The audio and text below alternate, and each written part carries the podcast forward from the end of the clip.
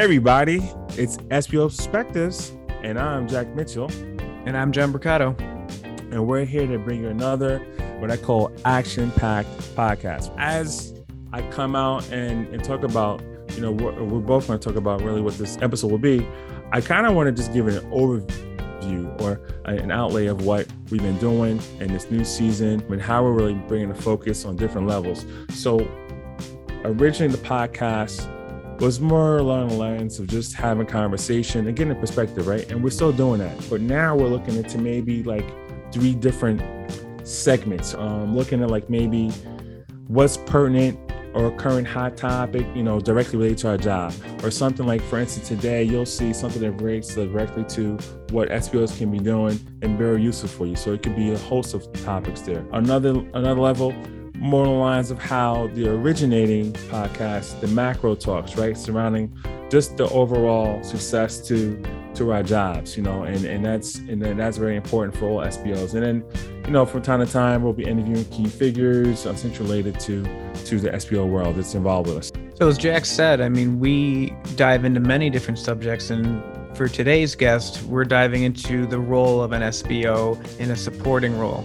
And today we have Liza Acanfora, who we're going to speak to about her adult and community education program. So we're really excited to get her on the podcast. She has a lot of great information to share and really how the school business official can best support this program. And so here's our conversation with Liza Acanfora.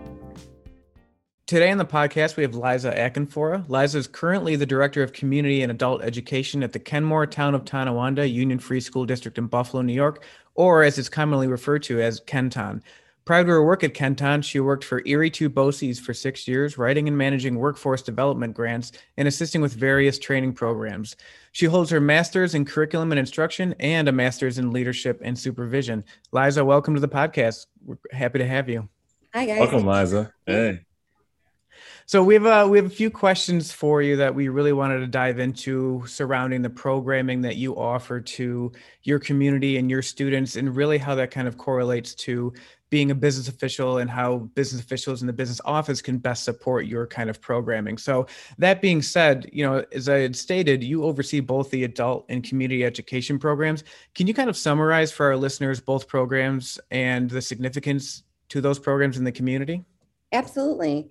The primary focus of our general fund stream of programming is really to connect with the community and offer programs that may not be offered directly in school or in other areas of the community. So, for example, we have a number of enrichment programs for youth ages, you know, three to 16, 17, and then we dive into the adult education or the adult programming for co- the community, which is really anything from leisure activities to recreation to hobbies to music, art, painting, languages, and really other programs that may not be offered at other other places in the community. So really the general fund and these are all general fund budgeted programs. So these are we we try to focus on taxpayers and focusing on what the taxpayers need and want and really just maintaining that community relationship between the people that are voting for our budgets and supporting our community with the programs and how we can support them here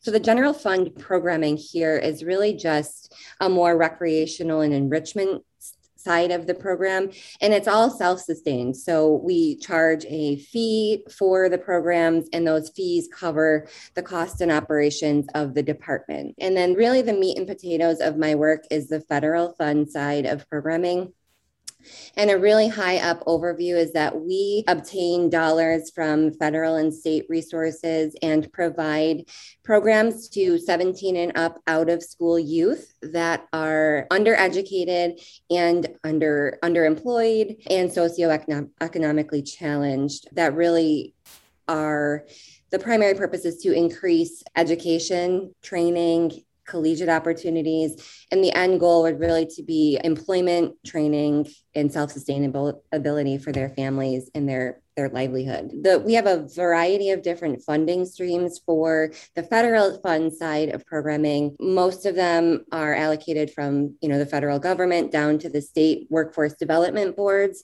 and then those workforce development boards allocate funding to different programmings like Kenton school districts really like Buffalo Public Schools is one of the largest adult education programs in New York State. Kenton is small compared to that, but we do offer the same amount of services and programming that they offer as well. So it's it's really interesting how you kind of categorize your programming in terms of general fund, which is your community education program, yep. and then your your federal funding, which is would be the HSE and kind of all of your adult education programming. So yep being that you're kind of putting those in two buckets, is the budgeting process a little bit different for each program? And can you kind of talk to that a little bit? Absolutely. The general fund programming, really what we look for is we don't look to make money on these programs, right? So we mm-hmm. just want to make sure our operational costs are pretty much even where our revenues and expenses are are equal. That's the goal of every budget year is to make sure that our revenues and expenses are appropriate. We have a very efficient operation here. So our staffing structure is small. We have a one senior clerk typist that is full time and then a part time clerk typist. And that's really it for the staffing side. And then in regards to other costs that we have to be, you know, aware of is our publications and mailings for the catalogs and then really some basic materials and supplies that we have here. But we have really two classifications of employees that work for us in the general fund. So there's hourly employees that offer programming and they get paid an hourly rate. And then there's also businesses that we partner with that are contractual partners who get paid, you know, a percent split of, of revenue. So as long as we're meeting our minimum and maximum enrollments for these classes, we can run them without worrying about losing money or making sure that you know and making sure that our costs are covered basically so it sounds like you're kind of running like a little business within the the school district with your community ed program absolutely absolutely. And i think for us you know community education this department's been around for a very very long time and kenton has a strong connection to its community and i think our board and our leadership really also values what we can bring to the table. And don't forget it's not costing the general fund. Like we're not we we try to never make an impact on the general fund and be a self-sustaining you know organization within the district. So from a business official standpoint really when we're you know putting the budget together working on a community education program such as yours you're anticipating revenues every year but you're trying to offset your expenses with those revenues correct? Trying to correct. break even? Yep. Yep. So i'm really interested in the funding mechanism. I'd like to kind of change gears to the adult education program because the community education program seems pretty straightforward. You have some anticipated revenues. You kind of know what you're going to spend based on your percentages with with your contractors and your hourly employees. But it seems a little bit more complicated when you kind of go to the adult education program. So what is the funding mechanisms behind those offerings Absolutely. It, it really is. It, I think it makes it even more fun to work with, right? Is the federal fund programming. There's a lot of acronyms um, and abbreviations, right? It's NOAA, EPI, SNAP, FTE, GED, right? So there's there's those pieces of the puzzle. I would say right now, the one that we focus on, I'll go through them all, but EPI state aid is really the primary primary funding stream that we have that we have to pay attention to with a very, very detailed eye that employment preparation education state aid money is is money that we get paid and reimbursed at an hourly rate to provide services to to those that are 21 and up without a high school diploma. So what we'll do is when we have students that are interested in our high school equivalency or ESL programming, we look at that as a mechanism for um, generating revenue. So the more they are in our seats learning, the more we will get reimbursed for the for that student. Okay. And that is that that revenue is what helps cover our cost of teachers, administrative oversight, case management, data management, and then the all you know the the other operational costs that we have here. So EPI is our primary state aid money that we get and we get reimbursed by contact hours. So mm-hmm. my message to my teachers and my staff is always you know we need to be aware that that students that we're retaining students right so teachers mm-hmm. know that they have to get the students in their seats because that's how we get paid which covers their their their salaries so epi is is we have a, a student management system that all of our information is plugged into Keeps and track. yeah, yeah we use we use a system that's told to, yeah. that we have to use from the state which is called assist. And it's a management system, just I'm sure similar to Infinite Campus or any other management, student management mm-hmm. system. But it gives us the ability to track contact hours. So we can look at it through trends, we can compare from year to year. And the scary part, there's there's a beauty and a curse in that is the scary part is that if you see contact hours are plummeting from year to year, right? As as an administrator, you have to say, shoot, what's happening here, right? Because that's yep. that's our revenue that it's not, it's not guaranteed every year. It's based on contact hours. So mm-hmm. the state at the beginning of the year will say, okay, Liza, you have three hundred thousand dollars. Is that based off for last year, not to catch you up, based off of what you did last yep, year. And then, so like, yep, yep, absolutely. And, absolutely. And, and, another thing too, real quick, the, is it hundred percent you get or a percentage of all these contact hours? We get hundred percent of it reimbursed. That's good. Okay. Yep. Right. So you know, so every year it's an it's an annual thing. So we have to apply for this state aid every year. So last year, for example, we were we applied for like only seven thousand contact hours for the year, and because of COVID and the the funding cycle and how we were funded, we actually got reimbursed for like 25,000 contact hours for the year instead of like wow. seven, which is what we were anticipating. Right. So we had all of that revenue that was coming in because of the formula mm-hmm. that the state allowed us to use to provide the programming that was all distance learning last year via COVID. Right. But that ebb and flow could also give somebody a stroke when you see that in like normal times, if your if your enrollments are down, you mm-hmm. need to start making those decisions either what can we do to we don't come into this at kenton but i know it's a problem in other districts and is that you have to really evaluate and monitor that with a close mm. eye because if your state aid is lower than anticipated you're not getting paid to cover yep. those teachers and that that cost right back.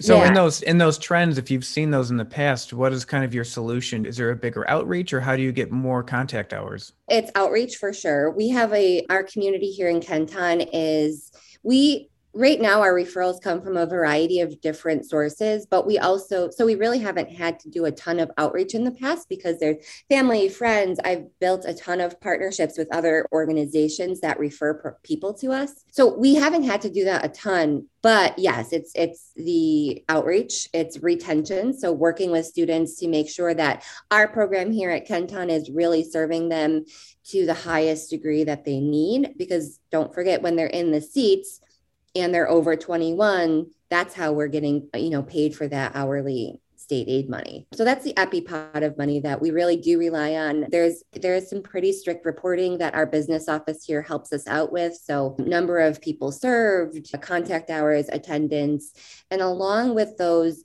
getting that money, there are some assessment um, pieces of the puzzle that we have to be aware of as well to just to meet that uh, full compliance. And our business office has been extremely helpful in ensuring compliance and reporting. There are some sa 120 forms that we have to get approved by our business office and sent to the state annually as well. Mm. and then also i work with our business office on projections. So at the half of the year we'll look at our current what we've generated in state aid from July 1 to December 31st. And then from there, we'll say, okay, we did this the first six months of the year. Do we need more money or less money than we originally anticipated? And then the state will shift around. So programs that aren't using all of their state aid money, they'll reallocate that money to other programming in the state. And that was going to be my next question. So I, I went, yeah, you went over Epi in depth. So, is this funding is this competitive? So, if you're not utilizing it, as another district getting it, and are you then potentially jeopardizing additional revenue in the future? Absolutely. EPI is competitive. There's only a certain amount of money that is allocated and budgeted for in the state. And then that is given down to the regional areas of the state education department who allocate funding. So each county gets a certain amount of money. So I'm competing with, you know, Buffalo and other programs that that that get EPI state aid, other school districts. So I would say that if if there isn't money that we're going to use, or if there is money we're not going to use, it does get it gets put back into the pot and other people can can apply for that money. I would say it's EPI is guaranteed year to year as long as it's in the budget. I'm not so sure what that's going to look like just because of the political future and the economic future. You know, that's a TBD on that. But WIOA is the other grant that we do have that is a federal, it's a Workforce Innovation Opportunity Act money. That is a five year grant cycle that we have applied for. So we currently get a small amount of money to provide services to 17 to, well, it's 17 to up or 17 over.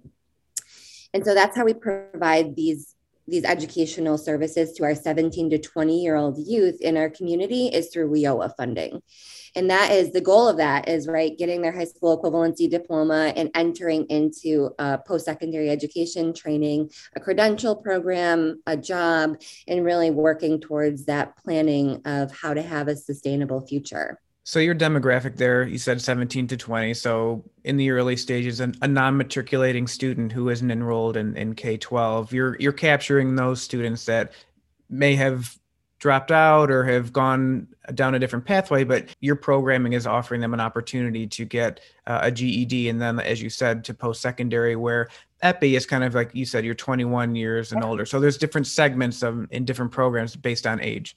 Absolutely. And we do have a braided funding stream like mechanism here that I like to use is somebody can be WIOA and EPI funded at the same time, but they would never know that walking into our building. That's a programmatic, it's a even my teachers don't really know or care about who is funded how my my role at the end of that would be to the work work with the business office and make sure all of the ducks are in a row so that it all matches at the end of the year right? And we do monthly reviews on that as well. But yes our WIOA funding is really primarily for those 17 to 20 year old youth that are out of school that may have you know uh, what we're seeing a lot is that there's homeschooled students coming to us now.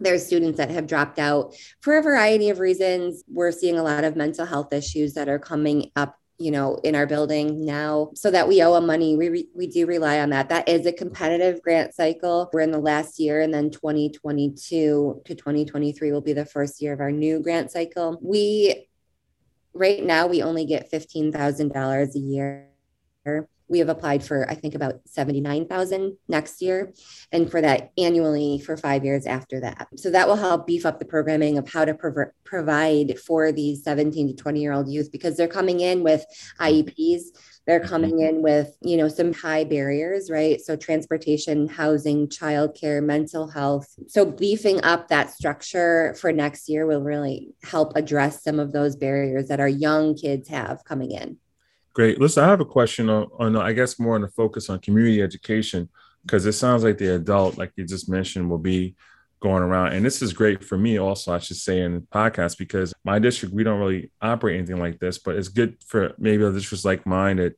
don't know about the sense of, you know, pretty much giving back to the you know community and the adult. And but now with the community education program, like what roles that play within your district, you know?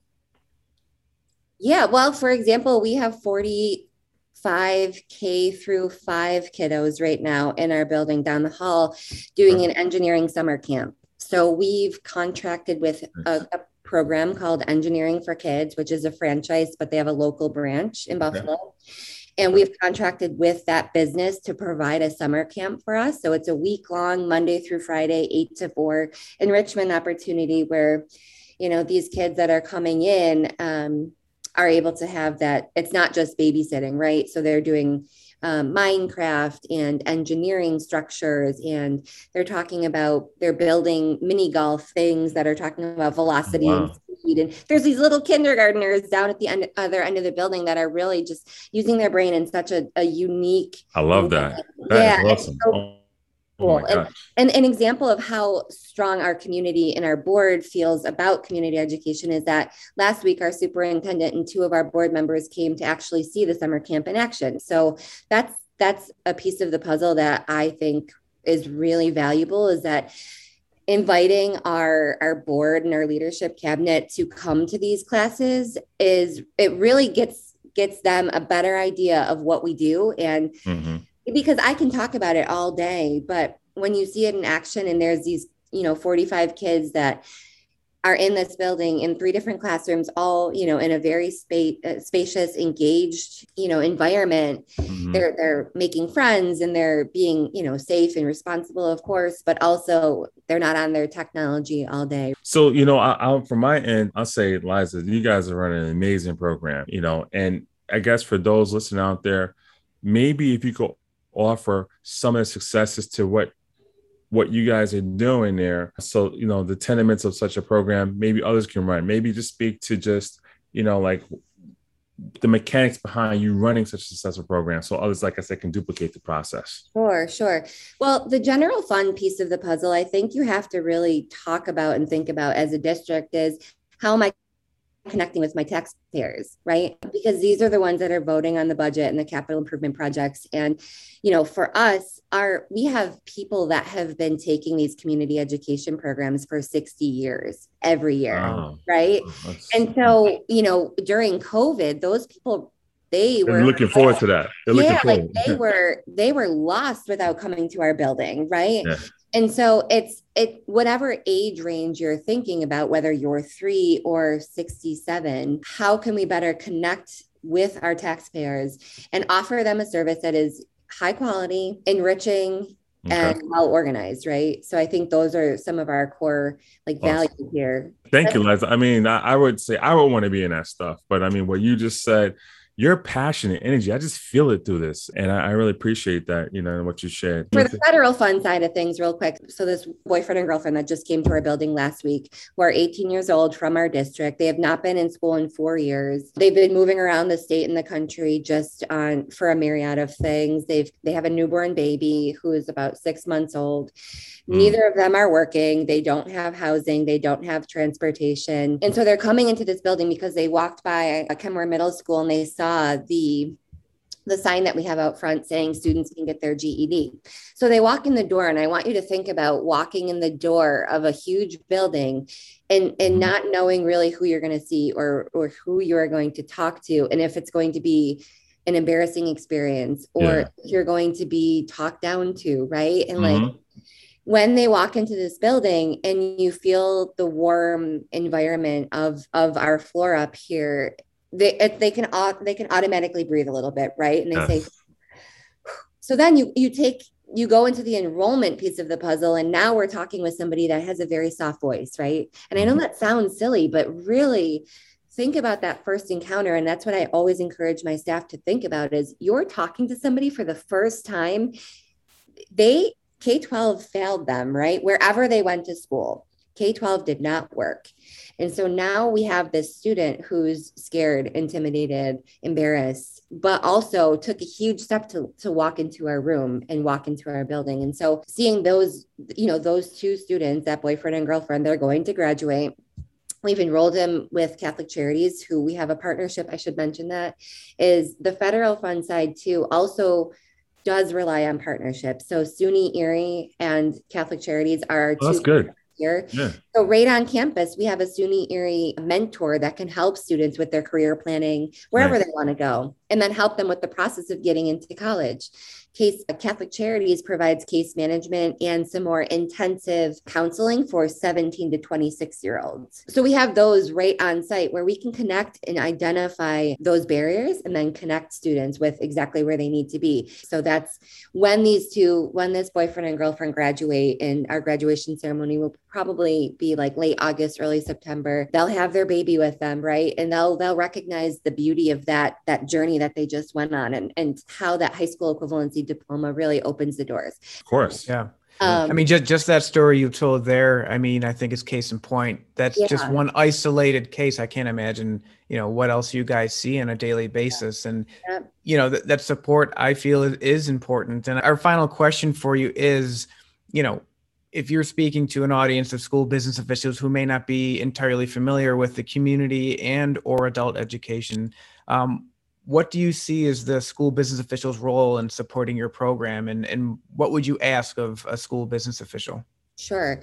Well, I think again, we'll do it in two silos. So for the community education piece, I would say just the support of, of asking questions and helping with that budgeting process to make sure that our contractual agreements are appropriate, right? So that there's no, that it leads to a good financial outcome at the end of and protects you. Yeah. Yeah, absolutely. And I, I, would also say our expenses here on this community ed side, the general fund side, are, aren't really a lot, but I do rely on our business office to make sure that we're trending in the right direction, right? Mm-hmm. And I will also rely on them if if we're seeing that our enrollments are lower um, than anticipated, how do we adjust from there, right? So I would just say for the community ed side of things, it's really a quarterly review of revenues and expenses and making sure, you know, on the right path. And if something unanticipated comes up, then, you know, having that support as well with, you know, the moving forward part of it, because that's, well, finance, like finances are not my background. So we do rely on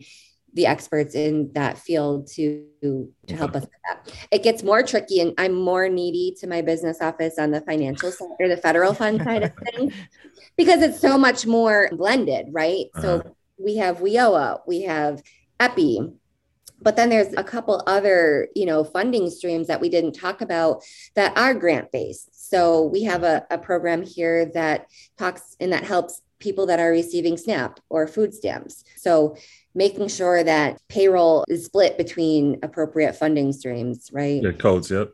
Yeah. So you're ma- you're matching the appropriate expense with the appropriate revenue. Absolutely, stream. absolutely. So um, also helping even with the, the anticipated revenues versus the actual. So our business office sends me monthly statements of what our actual revenues are versus anticipated. And then we can go and adjust hmm. um, budget yeah. codes from there saying, you know, is somebody working 50% SNAP and 50% EPI, right? I try to not leave any EPI on the table because that state aid is something that I feel is like the primary focus of the programs. I think just the fiscal responsibility for somebody and knowing who you're working with as well in that relationship, because our business office trusts that I'm making the right decisions for the departments, which is yep. huge. But I also trust that the business office is, is having that oversight on my end too, because I want to make sure that all of our projected revenues are up to date. I want to make sure that that payroll codes are appropriate. And as things ebb and flow, that you know, if I'm seeing that our epi is down now we have to shift some of those revenues around and make sure mm-hmm. that all of our costs are covered so i think it's really the mutual communication and respect and trust that between a school business official and a, a department that is like mine that is really pivotal that could make or break yeah program sounds like awesome. yeah you want to maintain that accuracy and yeah. efficiency. Liza, thank you so much for for being on the podcast. We really appreciate your time. And for those listening, you know, feel free to reach out to her. I'll put her email in the show notes. And you know, if there's any questions related to community or adult education, she's a great resource. And obviously, as you've heard, running an extremely successful program. So, Liza, thank you. Thank you guys so much yeah. for, uh, for giving me this time. Thank you. And that was our interview with Liza Acanfora, Director of Adult and Community Education at Kenmore Tono Tonawanda Union Free School District.